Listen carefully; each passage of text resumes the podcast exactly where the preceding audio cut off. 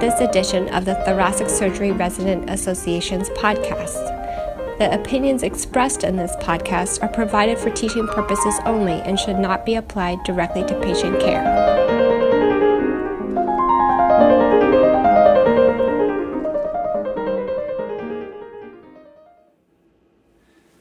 Hello, my name is Mark Boyko. I'm a first year integrated cardiothoracic surgery resident at the University of Southern California. I'm happy to be joined today by Dr. Ray Lee. Today we'll be discussing the exciting topic of the commando procedure. Dr. Lee is an attending faculty member and cardiothoracic surgeon at the University of Southern California with expertise in most facets of adult cardiothoracic surgery, including complex aortic and valvular procedures, as well as advanced heart failure therapies, including mechanical circulatory support and transplantation. Dr. Lee finished his general surgery residency training at the University of Southern California, after which he completed a fellowship in cardiothoracic surgery at Columbia University. Dr. Lee, uh, thank you very much for joining me this morning. Thanks, Mark. It's my pleasure. So, to start off our discussion today, I was thinking that for some of our listeners, some of our more junior listeners who may not be that familiar or may not know exactly what a commando procedure is, if you could just give us a brief working definition of what the command commando procedure actually is and what it entails. So, the command commando procedure is used typically for um, infective endocarditis or severely calcified anterior mitral annulus and the aortic mitral curtain as well. And the goal ultimately in an infected case or infective endocarditis case, it's usually resulting in a uh, root abscess with infection uh, extending between the aortic and mitral valves, extending through the aortic mitral curtain, typically plus or minus an abscess. In those situations, obviously, the uh, tenets of infective endocarditis surgery is to clear all signs of gross infection. And obviously, if the aortomitral curtain is infected, um, removal of the interval- intervalvular fibrous body will result in a commando procedure. Awesome. Thank you for that definition. Um, before we dive into our case scenario, I also thought it might be interesting to ask you about the name of this procedure. So, colloquially, we refer to it as the commando procedure, but it also has multiple other names. Uh, it's been referred to as the UFO procedure, or more formally, it's referred to as reconstruction of the aortomitral curtain, or mm-hmm. the aortomitral continuity, or the intervalvular fibrous body. So, to start off our conversation today, I just thought I'd ask you um, what is your preferred name for this operation, and why do you think it is colloquially referred to as the commando procedure? And do you think that the name itself has any influence on the mindset of the surgeon uh, when they're preparing to perform this? Sure, yeah. I mean, this is a very daunting surgery, although um, done correctly um, can have uh, excellent results. Um, although that you know there is a finite number of uh, complications you can have, it's just a very complex surgery. Um, so I had the pleasure um, during my training and my time in New York to train uh, under um, Dr. Michael Borger, who um, himself uh, was under the tutelage of um, Dr. Tirone David at uh, University of Toronto and also Frederick Mohr um, at Leipzig, Germany. So interestingly, in both places, you know, he had referred to him as a UFO, that which is um, uh, uh, what they refer to in Leipzig, Germany, and the Commando, which is the way people refer to it, at, um, uh, from what I understand, University of Toronto and the Cleveland Clinic, uh, from what my colleagues tell me. And the basis of it's all the same surgery, um, but the reasons of why, you know, for example, the UFO comes from, uh, from, uh, from what I understand from my friends, is that some trainee had some point walked by the operating room, had seen what was happening, and it is rare. It doesn't happen that often, and it's fleeting, like a UFO. Um, from a commando standpoint, it's like um, it's also it, it's like looking at this operation which is uh, a lot of sewing. It's complex uh, 3d reconstruction in your mind of uh, and it's uh, there's parts in the operation where you can't see again unless you take the whole surgery, take the whole commando down to fix something. And so it's like going into ward you know like a commando procedure.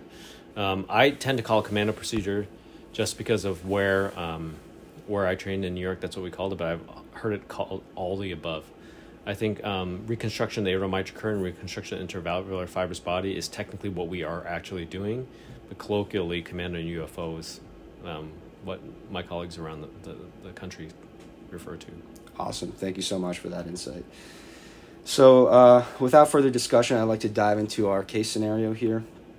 So, Dr. Lee, you receive a call from the transfer center requesting transfer of a patient with endocarditis. And briefly, this is a 72 year old gentleman with a history of a TAVR performed four years ago who presented to an outside hospital with four days of fevers, chills, and dyspnea on exertion. In the emergency room at the outside hospital, he was febrile to a temperature of 38.3 degrees Celsius. His heart rate was 89 and blood pressure was 138 over 76. His workup demonstrated a white count of 15,000 and his blood cultures were positive for gram positive cocci, uh, suggesting staph. Uh, staph. A transthoracic echo uh, demonstrated multiple mobile echo densities on the prosthetic TAVR valve, as well as an aortic root abscess. There was also a 1.2 centimeter echo density on the anterior leaflet of the mitral valve. There was moderate to severe mitral regurgitation, as well as mild paravalvular aortic insufficiency. Ejection fraction was estimated at 60%, and an EKG demonstrated sinus rhythm with first degree AV block. The emergency room physician at the outside hospital began empiric IV antibiotics and then called the transfer center for higher level of care. So, Dr. Lee, my first question to you is uh, after accepting this patient for transfer to your institution, what additional preoperative workup or imaging would be indicated in this patient's case? So I think usually in these situations, uh, well, any endocarditis case, I, the first things I try to find out is how urgent do we need to act on this patient um, what organism are growing. Is this a very virulent organism? Do we have contraindications that will prevent us from going on cardiopulmonary bypass? And is this patient going to tolerate uh, just open, complex open heart surgery? And I think that any time in this day and age, as we are putting in more and more TAVR valves, um, we're finding that the surgery um, to explant them um, is uh, much more complex than just doing a straightforward redo SAVR. Um, it ends up causing a lot more inflammation. It sticks to things, and um, it just makes the uh, repeat operation almost always requires a redo root of some sort. Um, I think that um, pan scanning the patient to make sure we don't have um, mycotic aneurysms, distal emboli anywhere is always a, a, good rule of thumb. Cath only if um, obviously safe from the standpoint of having uh, whether you're going to risk knock off any vegetations on the aortic side of the aortic valve, um, and also if they've had previous recent caths. Um, if they don't have any stents, um, you know, uh, and they have some reasonable heart rate, and you have a fast enough CT scanner, I think a CT coronary angiogram will give you the information that you need, as well. Um, and then at that point, um, if I have a root abscess, I'm starting to have new uh, signs of heart block, large vegetations, root abscess. That patient needs to go to the operating room before there's a complication. And, um, it, it, the way I was always taught was that um, waiting on these cases, only bad things will happen. Okay, that's uh, actually a perfect segue, I think, into our next question, which is how urgent is this operation? So, is this something that needs to go emergently right away to the operating room, or is this something that can wait, say, 24 hours, 48 hours? Um, and then, in your mind, um, what patient factors, and I think you hinted at this already, but what patient factors would necessitate a more urgent operative intervention as opposed to being able to wait like let's say 24 48 hours to medically optimize a patient well i think that medical optimization is always important and if the patient's not doing well the most important thing is to figure out what that actual issue is if the patient's under resuscitated they need a little inotrope they need to get tuned up that's one thing but if the patient's not doing well hemodynamically because they have developed acute um, for example acute ai or uh, acute mr for whatever reason whether it's a prosthetic valve or the native valve we all understand that you know acute ai mr are not tolerated very well your heart hasn't accommodated. And so in those situations, it prevents another issue, right? Because if you have acute AI, whether it's a prosthetic valve or native valve, you don't have a lot of rescue options, right? The balloon pump's not going to make things much better. Um, can't put, you can put them on ECMO, but then you're going to be flooding the lungs, and you can't put an uh, Impella in there to help you. So you're kind of stuck in a very rock and a hard place. I think in those situations, if you're not doing well already, and you know you have no rescue therapy, that patient needs to go in the operating room much more urgently. Um, I think that in the situation, if you have um, if you have a acute MR as well, you can try to medically manage it, try to dry out the lungs a little bit. But if you can't medically optimize them quickly, again, you need to take the patient to the operating room because otherwise you're going to just be coming out on ECMO uh, for oxygenation, if not for hemodynamic support as well, because the lungs almost never get better um, after a pump run. And then I take a look at well, if all those things are stable and the patient's hemodynamically stable, if they're starting to show signs of septic emboli. You know, obviously, I want to make sure there's no mycotic aneurysms in the brain. I make sure there's no large stroke or large hemorrhagic stroke in the brain that preclude me from from uh, heparinization for a cardiopulmonary bypass. But uh, um, uh, other things I also look for is heart block. So I think if you're starting to show signs of um, first degree heart block, second, third degree, think that what that always always means, or say you're starting to show um, new bundle branch blocks I think that's always a sign that we know from a surgical perspective where we're looking when we do a surgical aortic valve replacement, what's happening underneath.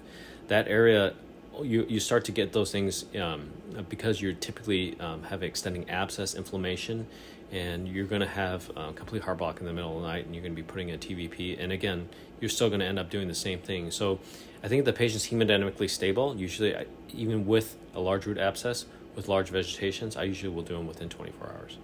Great. Um, and uh, I also want to ask you so, once the decision is made to proceed with surgery, what extent of endocarditis actually requires replacement of that intervalvular fibrous body? So, for example, hypothetically speaking, let's say you have infective endocarditis of both the aortic and the mitral valves, mm-hmm. but there's no evidence that there's an abscess in the intervalvular fibrous body. Can you get away with replacing both valves and leaving the intervalvular fibrous body alone? Absolutely. Absolutely. I, I think that, you know, although, you know, it, it, I think that if you shouldn't be afraid to resect that area as long as you can confidently put it back together, but if they don't need it, um, it you know there is a finite mortality and morbidity when you're doing a commando procedure. So I think that uh, unless it's indicated, you should not be doing it for, for uh, uh, just because. Great. Um, and and how much of that decision is made preoperatively or intraoperatively? And what can yeah. you look for preoperatively to suggest or hint that the patient might require actually replacing that intervalvular fibrous body? I think that usually when you look at whether it was a TEE or, or TTE, you know, with the TTE, sometimes you might not get great windows or you might get shadowing, especially if there's prosthetic valves in there already or calcification or for whatever reason they just have poor windows, COPD or something. But usually you can tell that you may suspect that you may need to do something bigger. And I think the things you look for is obviously a root abscess that's on that non coronary side that's extending down into the aortomitral curtain, or you can see that it's already completely fistularized and there's flow going all over the place between the two. If there are previous prosthetic valves, you can see I'm basically rocking. The aortomitral curtain is not a huge territory; it's only a couple centimeters um, uh, um, uh, territory between the aortic and mitral valve prosthesis, and you can see them rocking back and forth. You know that when once you start cutting down in there, that valve, once you take that valve out, the only reason why it's rocking is because that area has completely dehisced and there's no more tissue there. So too. And so I think all those things are informative in terms of um, are you in a facility that um, that should is prepared to do this type of operation and to take care of them afterwards and if they're not to po- possibly move them somewhere where they can and ask your, ask your surgical colleagues for help in these situations um, i think in these situations obviously you don't want to be caught with your pants down in the operating room, um, knowing that you have to do more, but it's not the right place to be doing this type of operation. I think that this operation is obviously very um, uh, technically demanding. There's not a lot of room for error. There's some areas that you'll never see again to put another stitch unless you rearrest the heart. And if the patient's very sick, you may not really have another chance to rearrest the heart. And um, you know, you know, obviously, it takes a lot of sewing to put it back together. All right, thank you for that answer. And then lastly, before we get into the operative technique, actually, I'd like to just deviate for one second from our case scenario and just ask you in what other situations is the commando procedure indicated? So in this case, we present a case of infective endocarditis, and I think you kind of mentioned it already very briefly, but what other kinds of patients um, uh, is it indicated for to, to uh, do a command commando procedure?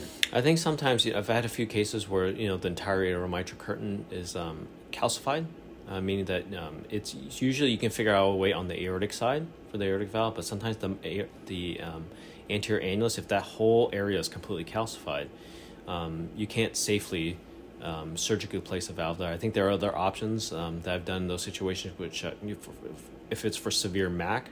Um, if appropriate, you can try to do a sapien and MAC, although you know long-term data is not available for that. The short-term data looks pretty good. Um, and those situations, I have cut out the entire um, intervalvular fibrous body and just reconstructed it, knowing that um, you know you could do it safely. Awesome. So now I'd like to segue into kind of the heart of our discussion, which is the actual operative technique, and I'd like to leave this part as open-ended as possible. Uh, but I may interrupt you with some more specific questions as we come across the different steps. Uh, but just so I'd like to just ask you to please describe your operative technique in kind of a step-by-step manner and going into as much anatomical and technical detail as you feel is appropriate. Sure.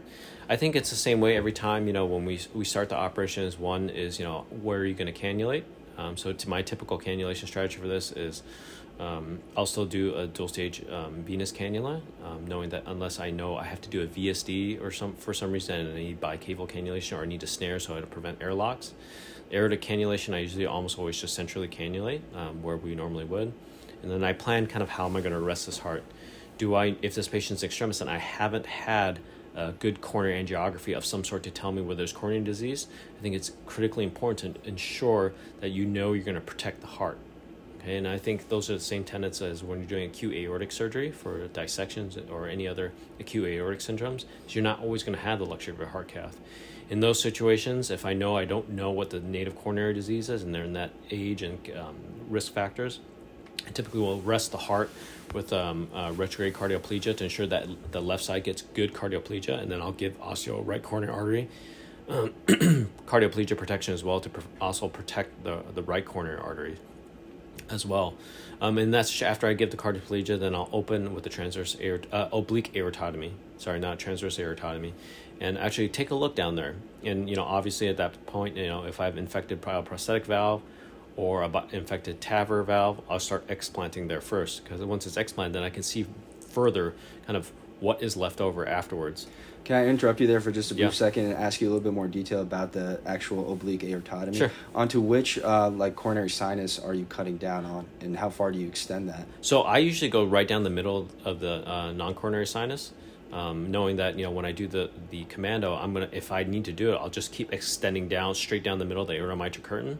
That'll drop me right down the middle of A two, and then when I curve for my uh, left atriotomy, uh, then I'll turn it, I'll curve it towards the transverse sinus, so it's much easier for me to, to patch and close uh, um, the atriotomy.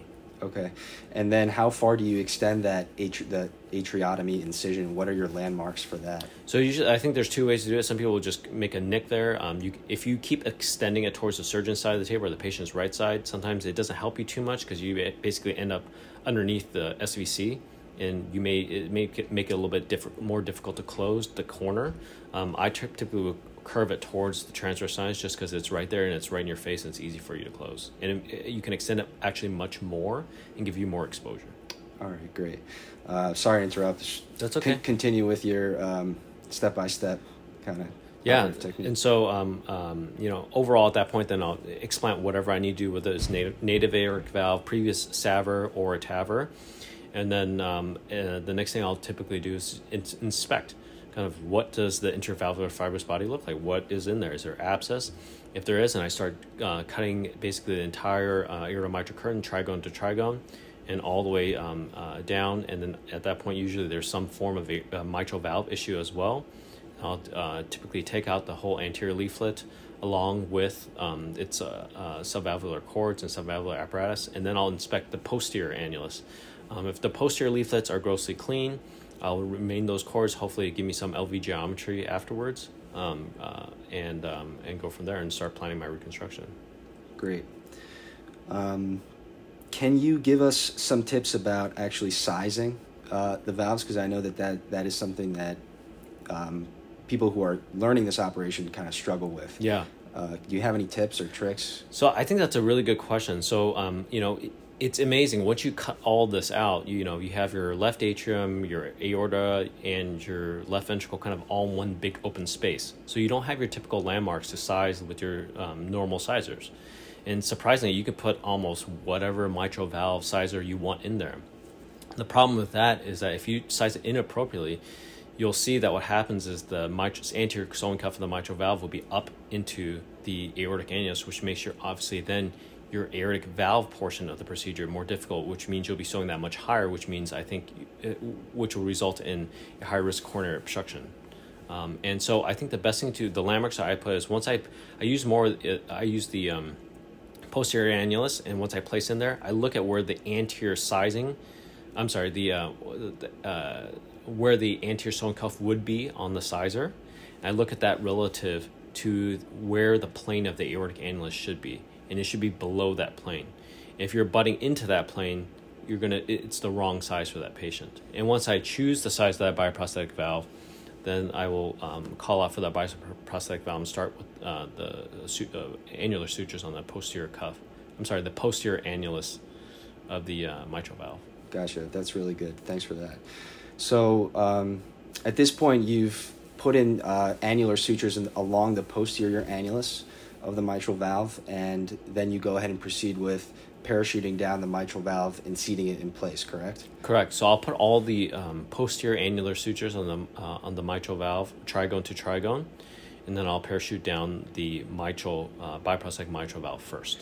Great. And then do you proceed immediately with the patch next, or do you go ahead and start putting annular sutures for the aortic valve first before you uh, bring the patch? In? So the next step I do, the, the, you know, there's multiple ways to do the patch, whether it's one patch or two patch. I like to do um, a single patch. And the way I, I describe the patch is I basically make something that looks like a surfboard. And uh, I think um, there was a, a, a, a, surgeon that I met one time that um, uh, explained to me um, the way he thinks about is whether it's a bishop's hat or a surfboard. And um, I think it's a very good description of what the patches always end up looking like. Um, I think the tricky thing about the patch as well is obviously sizing the um, the the the width of the patch where it goes to the um, between the trigones of the anterior sewing cuff. Obviously, you have a curvilinear space. So the way I size that is I take a DeBakey and I measure that space, fix it uh, between my fingers, and measure the width onto that surfboard and I add another centimeter. And for whatever reason, that always ends up working perfectly well in from a linear measurement to a, a, a curvilinear um, uh, patch. Ends up being perfectly right in terms of from trigone to trigone to trigone. Perfect. So that was going to be my next question. Actually, is about the width of the patch, which you answered perfectly. Um, and then, any particular tricks or tips for the length of the patch, or do you just tailor that after you've already sewed it to the mitral so cuff? Usually, I'll use a large bovine pericardial patch, and I'll just go from um, the uh, I'll go from corner to corner on the longitudinal axis, and then usually you can easily trim the edges. When you fold the patch for the for the single patch technique, obviously for the left atrial patch portion, make that smaller because um, you typically don't need nearly as much. You need much more of the um, uh, the uh, aortic patch to be longer. Gotcha. Now, I've seen videos of this where um, they will continue with interrupted annular sutures along the pericardial patch, along the anterior annulus of the mitral valve. Uh, but I know, and from videos that you've shown me of yourself doing this procedure, that you actually run that anterior portion of uh, the annulus along yeah. the pericardial patch.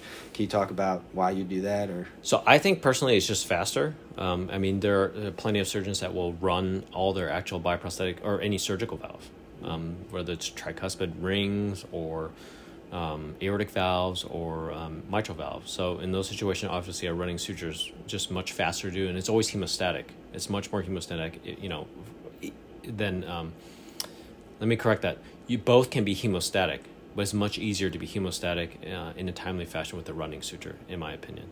Gotcha. And so it also helps, in my opinion, to do uh, running sutures for that patch when you go down, because it helps you with your transitions between your trigones to your left atrial suture line, up into your aortomitral curtain, into your aortic root, to your um, uh, to your uh, to close your uh, art, uh, aortotomy. Gotcha. Um, and I think that usually, obviously, the, the big leaks you can have in this situation is obviously at the trigones is always the most difficult portion.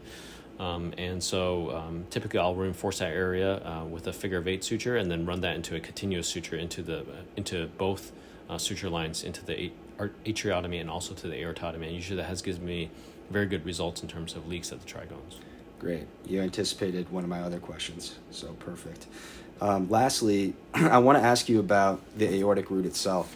So, how do you decide whether you're going to actually replace the root or if you're just going to do an aortoplasty with reconstructing the non-coronary sinus? Yeah. With that, with that, the second half of the patch. That's a great question. So, I do it just like for any other um, type of surgery. I kind of evaluate is the root healthy or not.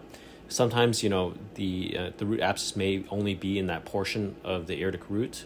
Um, that's going to be excised for the commando procedure. Um, but if it's not, expend, it's extended to other areas underneath the right, the left, or for whatever in the conoseptum, whatever it is. In that situation, if I have to redo the root, then I just redo the root. Um, it work. You can still do the, the reconstruction with the single patch technique. You basically just um, uh, transect the the uh, surfboard portion of where the uh, uh the uh, aortotomy portion would be for that patch, and just make it straight. And now you still have a uh, um, leftover um, uh, aorta mitral curtain where you can sew to a new, newly created uh, aortic annulus portion of the non-coronary sinus. Great. And parachute down your uh, uh, aortic root. Great. So, um, thinking about then the aortic annular sutures, the other question I wanted to ask you is uh, what is the spacing and the distance that you typically will place your aortic annular sutures um, above where you have placed the, the mitral valve? Yeah, that's. I think that's a great question because um, if you place your sutures too high on that newly formed non-coronary annulus, um, you'll get rocking because obviously that that area hasn't scarred down and all those different things. So I think an easy way to size that area is when you put the aortic valve sizer uh, in your mind. Um, if you're newly doing this, you can easily see what the plane is relative to the rest of the aortic valve annulus. And easily you can mark that patch and then you know that is the part that you need to put your annular sutures in terms of the level. It always end up, ends up being smaller than you think, and if you do it that way, what happens is you'll have a nicely seated um, new um, aortic prosthesis that's not rocking. Great. So now I want to transition a little bit into talking about some of the post-operative care and also some of the complications. You mentioned uh, bleeding around the fibrous trigone, so I want to ask you about that. But clearly, there are many opportunities for something to go wrong in this operation mm-hmm. since it is so involved and so complex. So, in your experience, what are some of the most common technical complications and how can they be avoided? And if you do encounter them, what can you do to fix them? So I think that um, the most common question I usually get is leaks at the trigones. What do you do? And I've, I, have explained to people the way I do is I use a transition stitch with a figure eight to really seal the trigone to the anterior sewing cuff to the um, patch in a figure of eight fashion. And then after I do those transition stitches, I'll probe um, that trigone with a right angle while it's easy for me to see and fix um, from the ventricular side into the atrial side and it's very easy for you to see large defects. So small defects or something that you can't probe through with the right angle, um, usually whatever is there will seal after you get protamine.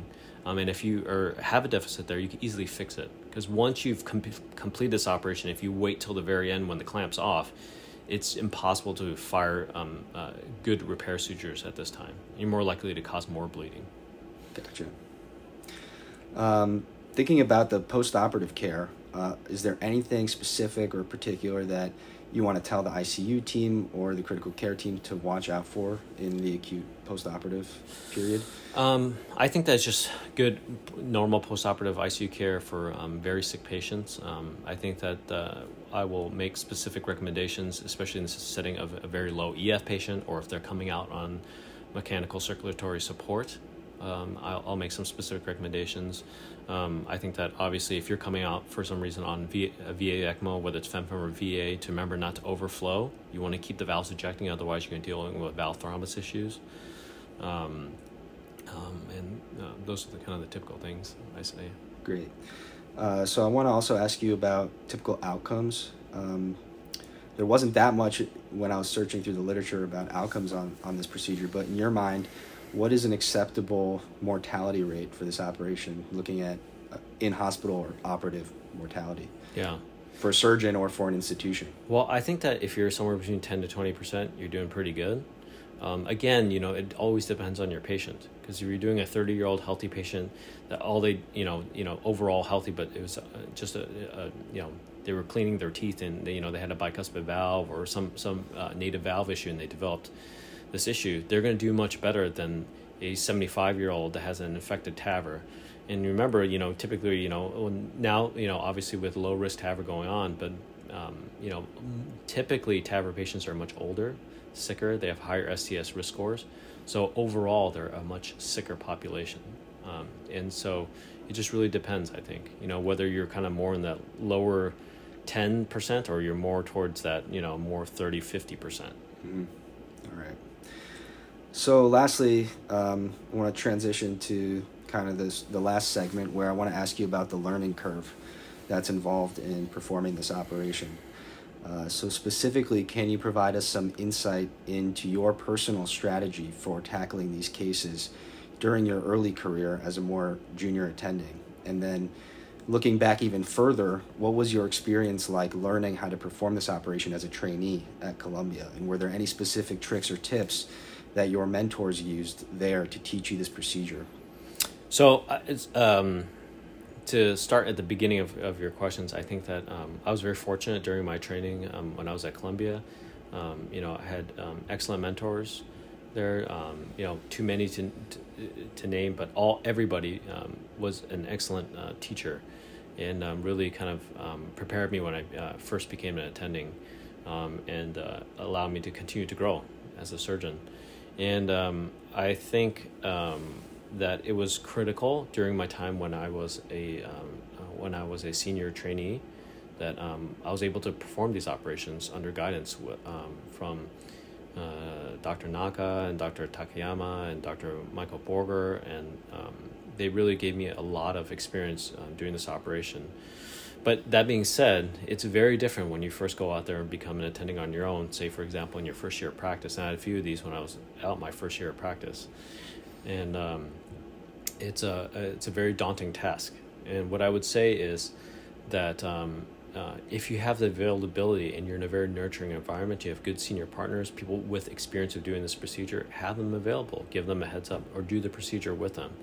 And you'll find that, that um, as you do more and more of these, that um, it will become second nature to you as well. Um, and I, what I would always say is don't be afraid to ask for help. Great, that's a really great answer.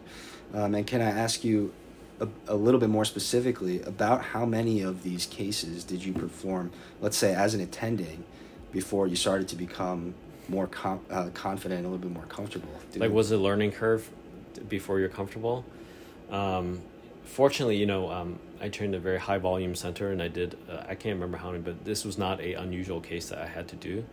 Um, that being said, it was definitely less common than doing, you know, all your regular coronary coronary surgery or regular um, valvular uh, surgery. Um, but it was frequent enough that uh, when I first left training, that um, uh, I uh, was taught the pitfalls and how to avoid those operations. That being said, even though those patients all did very well, um, I would say probably it was about 10 to 20 of these doing these on my own before I felt comfortable that um, I felt comfortable in as, as a new attending um, tackling these big operations. Um, that being said, over the years, it's become easier and easier, and um, it's given me the ability to show our new junior faculty how to do these operations safely. And um, so I think it's it's definitely something that uh, a skill, to, a good skill to have, especially in the TAVR age. Awesome. So the one thing that I heard you mention was that to have a senior attending available when you're just maybe hypothetically you're a junior attending, you just finished training. You mentioned to have somebody more senior available who's comfortable, who's mm-hmm. done a mm-hmm. lot of these. Is there anything else that you learned during that initial phase of your learning how to perform this that you would like to pass along uh, to other junior attendings or even trainees who are learning to perform this? I would say, you know, um, go to like aortic root courses, um, you know, talk to other surgeons, um, go to the meetings, make new friends, make new uh, colleagues, and ask other people what their opinion is. And I think what you'll find is the majority of people, especially, you know, uh, around the world, whether in the academic circle or not, uh, I'm sorry, at, a, at a academic institution or not, most people are willing to help each other and tell them everything that they that they've gone through and pitfalls and things that they found that work for them, and you can you'll you will adjust your practice. And I remember my um, my chairman during my training and my time in New York had told me, whatever you're learning now. Uh, will change within the next five to ten years, and you'll be reinventing yourself every five to ten years because as things change, different procedures, um, things are done better, things are that weren't working before, and so keep an open mind. You, the learning will not stop after you finish training. That's just the beginning of your journey. Gotcha. That's really great insight. Um, lastly, I want to kind of ask you more in, uh, from the perspective of a resident in training. Now that you've gained a lot of experience with this operation, you're sort of quote unquote on the other side of the learning curve, even though you just mentioned that you know you never stop learning. Um, what is your approach to teaching trainees or residents or even junior attendings how to perform this? So I think you know, me myself is I, I mean sorry, let me rephrase that. You know myself when I think about these difficult operations, um, I'm starting to you know at my time in my career, you know the sewing portion of it is not is not the part that I'm interested in. It's really imparting the knowledge to the next generation that's coming through. And the most difficult part about teaching, I think, is um, it's very important for you to judge um, the level of your resident or trainee that you're working with. Um, you know, putting them in over the head is not good for their training. Um, so to judge kind of what level are they ready to do the whole operation, are they ready to do parts of the operation, or if they really should be watching the operation, or even if they're able to have the ability to assist you during this operation. So I think that's a critical part is judgment in terms of um, what the uh, the um, the trainee should be doing in this operation. Um, and then the next next thing I um, that I've gotten a lot of advice from my, my, senior partners is kind of that same aspect, but also um, how to verbalize teaching the person how to get from point A to point Z during this operation. There's a lot of sewing, so you can't just say sew that to that. Um, you need to explain them the landmarks and the pitfalls, and it's not just sewing it back together to impart that same knowledge that I got during my training to make sure that they understand the pitfalls and where I'm actually thinking of kind of how to put it all back together, avoid the complications, and if you do have complications, how to get yourself out of it. So verbalizing those things are exceedingly important. Gotcha. Um, given how critical every step of this procedure is in terms of the timing and the technique and the complexity of the anatomy, etc., uh, do you think that there is a way to teach a trainee how to perform this procedure safely while still prioritizing a good outcome for the patient? Absolutely. So obviously, patient outcome is the the most paramount important thing during these operations. But I think that at the same token, we have fabulous trainees here at USC, and I I would say that I, you know, since my time here, um, I've gone through it with almost every chief resident, and, and not just me doing the surgery, me actually assisting them doing the entire operation. So I think it's absolutely possible with our um, uh, more junior fellows. Um, typically, I'll have them do portions of that operation, and if they're technically able, I'll let them do the whole operation. If they're uh, more of a junior resident, then typically what I'll have them do is assisting the operations just so they can see and understand. And either way, no matter where you are, um, in the training spectrum, there's something to learn. And that's the, the most important lesson I learned from my mentors was that in the beginning when you're training, you think you need to sew everything to learn, which is important because you need to know the technical aspects. You need, you need the muscle memory of te- uh, the technical ability. As you get more further and further, even when you're a, a new attending, you'll realize you can learn a lot just from watching. And so um, I think it's, again, important to uh, uh, judge who's across the table from you. Awesome. So, in summary, Dr. Lee, thank you so much for joining us today and for this insightful discussion. We look forward to sharing these thoughts and all your comments with the rest of the CT surgery community through the TSRA podcast so that other trainees who are interested in learning more about this complicated procedure can hear your insights. So, thank you. Thank you again. My pleasure. It was a lot of fun. Thanks, Mark.